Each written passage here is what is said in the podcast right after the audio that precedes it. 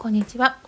インテリ女子はありのままでいたいラジオ、今日も行ってみたいと思います。はい、今日も皆さん、ありのままの自分を褒めていきましょう。ね、私はね、今日なんだろう。そうだね、ちゃんと朝早く起きれた私、偉いとは、子供のポピーを最新号までやりきった自分、偉いここですね。頑張りましたよ。もう半年以上溜め込んでいたポピーをなんとか子供と一緒にやりきりました。はい。次からはためずに6月号からやっていきたいと思います。はい。ただ今あの長男の年中クラスの、まあ、ポピーいわゆるあの子供チャレンジのおもちゃがない版みたいな、まあ、ドリルの通信教育してるんですけどうん、なんかあのひらがなが普通に出てくるんですよね。でしかもまあ去年からね、そのドリルには出ていたんですけど多少読める前提の問題が結構出てきたので、まあ、まだなんか「あいうえお」は読めているけどやっぱ全部50音が読めるわけじゃないのでそういう問題に当たるともうこれやらないってなっているのでまあそこは尊重しつつただできない問題があまり増えてくるのもちょっと心配だなとかって思ってしまいます。はいまあゆっくりやってみようかな。はい。というわけで、えっ、ー、と、今日は最初の効果音を笛で吹いてみました。この曲なんですけど、実は元の曲があって、えっ、ー、と、ヘンデルっていう、まあ、バロック時代の作曲家の、えっ、ー、と、芝の女王の到着、もしくは入場、お城に入るっていうタイトルの曲があります。ちょっと吹いてみようかと思います。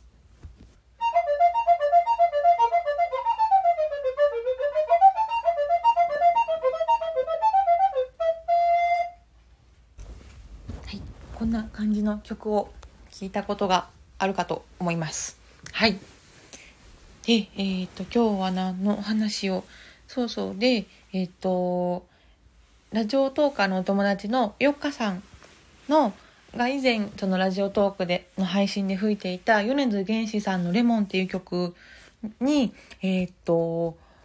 最近またラジオトーカーを始められた、えっ、と、大仏2.03でいいのかな？えっ、ー、と、が、あの、ピアノ伴奏をつけてたものを配信してらっしゃって、なんかもうそんなとこでコラボが起きているのが、もうすごいって思いました。うん。ね、あの、ピアノを弾けるの、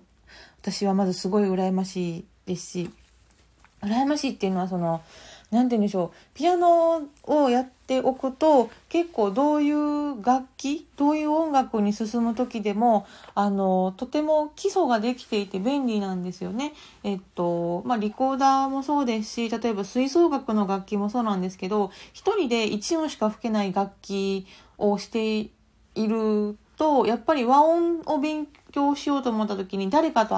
一緒に吹かないとできないのでなんかそれをもう一人でね何音でも同時に弾けてしまう楽器を見るとああすごい羨ましいなって思うことがあります。うん、でえー、っとあとはなんかね絶対音感も持っていらっしゃるっていうことで私もねそんな持ってないのであのよっかさんと同じで、まあ、相対音感というか、まあ、最初に何か音をもらったらえっ、とまあ、それからどのくらい離れてるかっていうのをなんとなくの雰囲気で当てにいってるみたいなそういう感じでねあの耳コピーはしてますね。うんであのなんかせっかく全絶対音感っていうちょっとキーワードに出会ったのであのー、なんだろうリコーダーのお話をちょっとしてみようかなと思うんですけどえー、っとそのリコーダーをどんどん極めていこうと思うと、まあ、方向性にもよるんですけどねあのまあその昔バロックの時代に書かれた素敵な曲がたくさんあるので、まあ、そういった曲をしっかりやっていこうとするとですねあの結構歴史の勉強みたいな世界になってくるんですよね。あの要は昔ってあの何て言うんでしょうその今と全然違う時代背景とか、もそもそもね、生まれたのがヨーロッパの方なので、そういう場所で生まれたものに対して、その忠実にそれを再現するっていうのが、なんかすごく難しいというか、なんだろう、あの、使われている楽器、まあ、リコーダーは、まあ、リコーダーですけど、ピアノとか、バイオリン、えっ、ー、と、チェロとかって一口に言っても、やっぱりその時代って曲、あの、ちょっと楽器の形とかが違うので、その、なんかオリジナル楽器で演奏することが一番だみたいな、ね、そういう、まあ、試みもあって、まあ、それもいいんですけど、うん。なんか、その、100%作曲家の、作曲者の思いを表、再現することって、私は個人的には結構難しいというか無理だとは思うんですよね。うん。あのなんだろう、その昔って今のスピーカーとかみたいな、この簡単に大音量が出せる環境がなかった状態で、その、いわゆる室内楽とか、リコーダーアンサンブルとか、こじんまりとした演奏でも、やっぱり聴いてる迫力って絶対違うはずなんですよ。まあまあ、大きい音はね、いくらでも大砲の音とかは存在したんでしょうけど、その音楽として、やっぱり今私たちの耳で聴いてしまってる楽器がない状態で、昔の人は聴いてたわけで、ね、そういう、まあ、音量の話とかもそうだし、まあ時代背景とか、まあ、あとはそこまで難しいことを言わなくっても、その、その曲との出会い方っていうのは、作曲者もコントロールできないじゃないですか。なんか、たまたま、有線で流れてたとか、あの、友達が演奏してくれたとか、なんかそれだけでもね、その曲のイメージって絶対違うし、まあ、あとはもう、この曲といえば失恋ソングだっていうのもあれば、もうこれデートの時に流してたよなっていうのとか、もうそれって本当に個人で違ってくるので、うん、なんか、その、いかに曲を再現するかっていう議論も、まあもちろんね、歴史研究っていう意味は大事なんですけど、まあまあまあ、その、ね、絶対人によって聞き方は違うだろうなっていうところがあるんですよね。うん、なんかめっちゃ脱線しちゃった。そうで、まあ、話を元に戻してえー、っとそうでバロック時代で一個大きく違うのが、えっ、とピッチが今と違うんですよね。現代は現代はえっ、とまあその、ね、チューナーとかで正確に測ることができるのでえっ、とあーの音がラーの音かドレミで言うとの音が 442Hz とか、まあ、そういうね厳密なピッチで出せるんですけどバロックの時代は、えっ、と一番多いのは今よりも半音低いですよ同じ音が。なのでえっと